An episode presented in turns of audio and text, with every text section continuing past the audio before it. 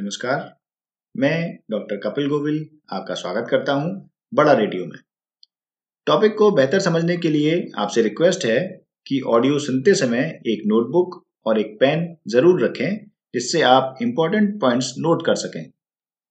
आज की इस ऑडियो में हम बात करेंगे कि वेरिएबल नेम कैसा होना चाहिए, यानी जब आप प्रोग्रामिंग करते हैं, चाहे आप सी प्रोग्रामिंग कर रहे हों या जावा कर रहे हों या विजुअल बेसिक कर रहे हों या कोई भी प्रोग्रामिंग लैंग्वेज आप यूज़ कर रहे हैं, समझ रहे हैं, प्रोग्राम बना रहे हैं, तो वहाँ पर आपको वेरिएबल्स लेने होते हैं।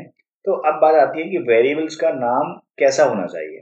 तो देखिए, पहली बात तो इसमें यह है कि वेरिएबल का नाम जब भी आप लेंगे तो ऐसा नाम होना चाहिए कि जिससे कि आप आइडेंटिफाई ईजिली कर सकें।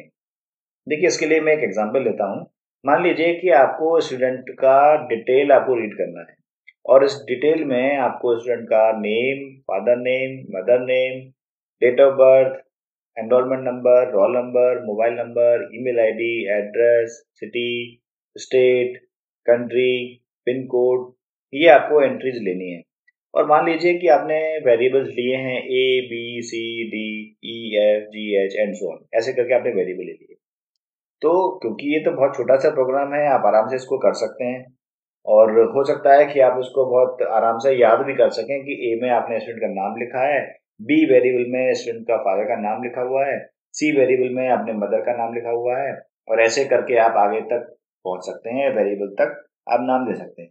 तो जब आप बड़े प्रोजेक्ट बनाएंगे तो वहाँ पर क्या होगा, अब हैबिट में आपके याद चुका है A, B, C, D variable लेना, लेकिन बाद में आपको लेने हैं बहुत सारे वेरिएबल्स। तो अब होगा क्या कि आपकी हैबिट में क्योंकि नहीं है वेरिएबल्स का सही नाम देना, तो वहाँ पर आपको प्रॉब्लम बहुत सारा आएगी।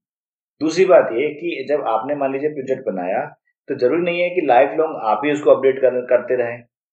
अगर आप किसी कंपनी के लिए काम कर रहे हैं फ्यूचर में, तो आपके पास जो प्रोजेक्ट आया तो जरूरी नहीं है कि आप लाइफ लॉन्ग उसी कंपनी के साथ ही काम करते रहें या लाइफ लॉन्ग आपके पास ही वो प्रोजेक्ट रिपेयरिंग के लिए आए या मेंटेनेंस के लिए आए। हो सकता है कोई और प्रोग्रामर या डेवलपर उसको रिपेयर कर रहा हो, मेंटेन कर रहा हो। इसी तरह से किसी और का बनाया हुआ प्रोजेक्ट भी आपके पास मेंटेनेंस के लिए आ सकता है। तो अब बात करते हैं कि वेरिएबल नेम होना कैसा चाहिए। देखिए, अगर आप उस वेरिएबल को ऐसा रखें जिससे कि आप इजीली उसको पहचान पाएं कि आपने उसमें स्टोर क्या किया है। जैसे अगर आपको स्टूडेंट का नेम रीड करना है तो आपको लिखना चाहिए S T D N M. S T D का मतलब स्टूडेंट और एन एम का मतलब हो गया नेम।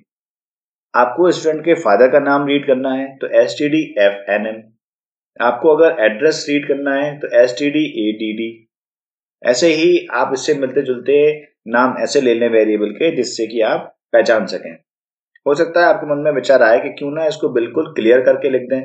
जैसे स्टूडेंट का नाम अगर आपको रीड करना है तो आपने लिख दिया स्टूडेंट नेम। आपको अगर स्टूडेंट के फादर का नाम रीड करना है तो आपने लिख दिया स्टूडेंट फादर नेम। आपको अगर स्टूडेंट के कॉलेज का नाम रीड करना है तो स्टूडेंट कॉलेज नेम। यहाँ पर आप वेरिएबल नेम लिख तो सकते हैं, लेकिन वेरिएबल नेम बहुत लंबा हो जाएगा। ये आपको बार बार लिखना होगा वेरिएबल नेम, क्योंकि आपको कई बार लूप लगाना पड़ सकता है, आपको कई बार एरे लेना पड़ सकता है। तो ऐसा हो सकता है कि कई बार स्पेलिंग मिस्टेक हो जाए। और दूसरी बात यह कि देखने में भी बहुत बड़ा लेंथ लगेगा वेरिएबल के नेम का। तो इसके लिए जो स्टैंडर्ड वेरिएबल के नेम की लेंथ है वो है थ्री टू एट, यानी कि तीन से लेकर आठ करैक्टर तक। ये सजेशन दिया जाता है कि आपको मिनिमम तीन करैक्टर का नाम लेना चाहिए और मैक्सिमम एट करैक्टर का। अब आपके मन में विचार आ सकता है कि मैं आई जे के ले रहा हूँ या कहीं पर हमें ए और बी की जरूरत है, यानी कि हम बहुत छोटा प्रोग्राम बना रहे हैं, दो नंबर का एडिशन कर रहे हैं, तो वहाँ पर ए और बी ले सकते हैं। तो वहाँ तो आप ले सकते हैं, लेकिन जैसे ही प्रोग्राम धीरे धीरे बड़ा होने लगता है वहाँ पर आपको ऐसे स्टैंडर्ड नॉमेनक्लेचर यूज करना चाहिए, यानी कि थ्री टू एट की रेंज में ही वेरिएबल का नेम लेना चाहिए। और जहाँ तक लूप के लिए वेरिएबल की बात है वो तो आपको वही लेने चाहिए, आई, जे और के, इस तरह से। और बाकी जहाँ पर आपको स्टोरेज के लिए चाहिए वेरिएबल, उनके लिए आप ऐसे ही नाम रखें जो कि थ्री से लेकर एट करैक्टर के बीच में आ सकते हैं।